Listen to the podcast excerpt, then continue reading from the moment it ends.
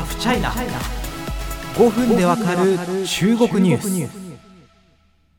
まあ、あれが規制されたこれが規制されたみたいなね話ばっかりであの個人的にもこう中国ビジネスのリスクというんですかねあの、まあ、今まで散々さんあの歴史的にもねチャイナリスクっていう言葉があったんですがこれまでのチャイナリスクとちょっと毛色が違うようなものが起きてますしむしろそのチャイナリスクの行き先が日本をはじめとする外国企業ではなくて、まあ、日本も含まれてるんですけどあの中国企業そのものに向かっているという点にも注意が必要だと思います。芸能が叩かれました。リババが叩かれました。DD が叩かれた。学習ビジネスが叩かれた。いろんなものが叩かれてます。さあこの背景にあるものは一体何なのかっていうのを考える作業が必要になってきますがなかなかこれをつなげるのは僕は難しいと思ってます。そんな中である著名ブロガーの文章が中国の人民日報電子版だったり解放軍法、まあ、これ人民解放軍の機関なん機関紙なんですけれどもに次々と転載され注目を呼んでます、えー、このリゴマン、えー、リコーマンさんの文章通称、まあ、リコーマン文章と便宜的に呼びますが一体どんなことが書いてあるのか、えー、こうした一連の打撃の背景にあるものは何かというのを中国国民向けに説明した文章とみられます。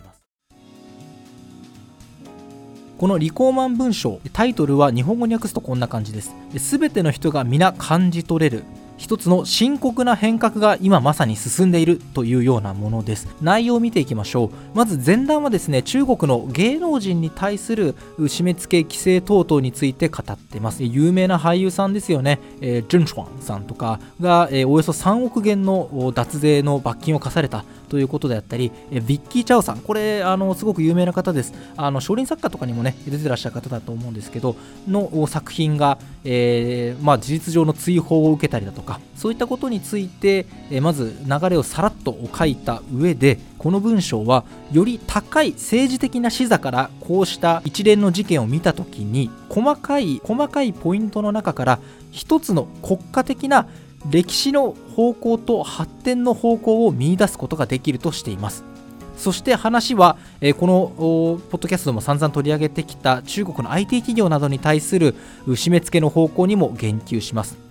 例えばアリババ傘下のアントフィナンシャルが IPO 新規株式公開を中止となったことであったりアリババが、えー、独占禁止法違反でおよそ3000億円の罰金を課されたこと、えー、配車大手サービス DD が、えー、アメリカ上場を機にデータ漏洩の疑いがあるとして取り調べを受けたことなどに触れます。そして習近平国家主席が、えー、最近の大きなテーマの一つで取り上げている共同富裕という言葉、えー、ゴントン富裕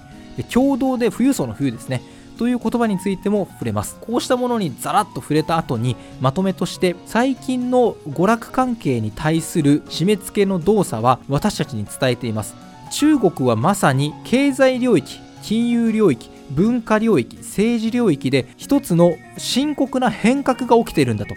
それは革命と言ってもいいかもしれないというふうにまとめます。つまり、まあ、この IT 企業への締め付けとかあの芸能人が次々と、まあ、過去の悪行というか脱税というかあるいは過去の失策を暴かれて追放されていくことは一つ革命という文字でつながるというふうにこの文章は指摘するんですね。それは一体何か？資本集団から民衆への回帰であり資本中心の社会から人民中心の社会への変革だ。これは一つの政治改革であり人民こそが新しい変革の主体だ。この人民中心の変革を阻もうとする者は全て捨て去られる。この変革は一つの回帰である。それは中国共産党の初心への回帰であり人民中心への回帰であり社会主義の本質への回帰である、まあ、中国は長らく政治は社会主義全体主義でありながら経済は資本主義を併せ持つキメラのような存在だということが指摘されてきましたがまるでそれをここ数十年続いてきた流れから社会主義路線に戻るのだと言わんばかりの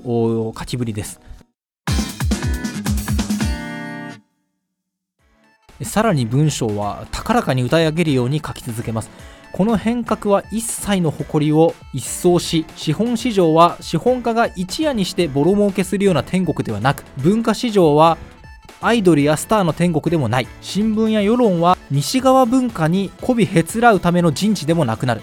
非常にこうなんというかあの中国共産党的な言い分ですよね。なんか社会主義を前面に押し出したような言い分ですね。そして習近平国家主席が持ち出した共同富裕の理念に沿うように私たちは富裕層を潰し貧者を救うということまではしないが富める者がより富貧しい者がより貧しくなるという格差が拡大する問題については切実な解決が必要である。共同富裕とは一般の労働者が社会における富の分配の中でより多くの収入を得られるようにするものだと説明します。ではなぜこうした改革が起きるのか。このリコーマン文章はその解を米中対立に見出すんです。アメリカはまさに中国に対しより強い軍事的な圧力をかけるだけではなく経済もしくは先端科学技術の封鎖金融面の打撃政治及び外交の囲い込みを進めている。そして中国内部に潜り込ませた勢力を通じて中国に対しカラー革命を発動しようとする力が強まっているなどと指摘します。要はもう今はアメリカと戦うタイミングになったんだということを指摘するわけですね。そしてこの文章はこういうふうに指摘するんですね。もしこの時にもしこの時に我々が大資本家を反帝国主義反覇権主義の主力としアメリカのナイトール・ジャン・リュエに迎合するのであれば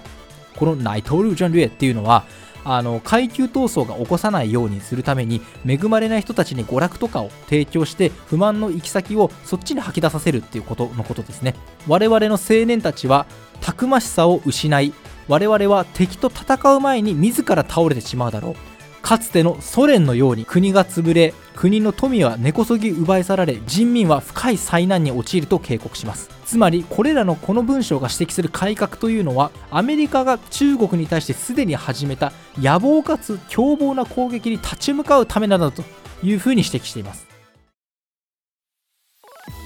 いや恐ろしい文章ですよね。要は芸能を叩きます。大資本を叩きます。格差社会の是正を訴えます。こういうものは中国国内で進んでいる改革あるいは革命なのであってその目的はアメリカと戦うためにまず内側から整えますという話ですよね。非常になんというかあのロジックとしてはあの民主主義社会で育った人間にしてはかなり理解しがたいというかあのちょっと意地悪なことを言ってしまうと芸能を禁止してスターの影響力を弱めたところでアメリカに勝てるんでしょうかとむしろ自由にそういうものが活動できる日本だったりアメリカだったりヨーロッパだったりに対する社会の渇望というか、えー、まあ差がすごく鮮明になるんじゃないかなというふうに思うんですけれどもまあ、もちろんこのリコーマン文書をこれが中国がやっている締め付け政策の全ての元凶だというふうに信じ込むのは早計な気がします。あくまでまあその人民日報とか中国の権威あるメディアが転載したということで国内向けの説明にしたいのかあるいはこれ他のメディアも言ってますけれども中国のこの改革路線を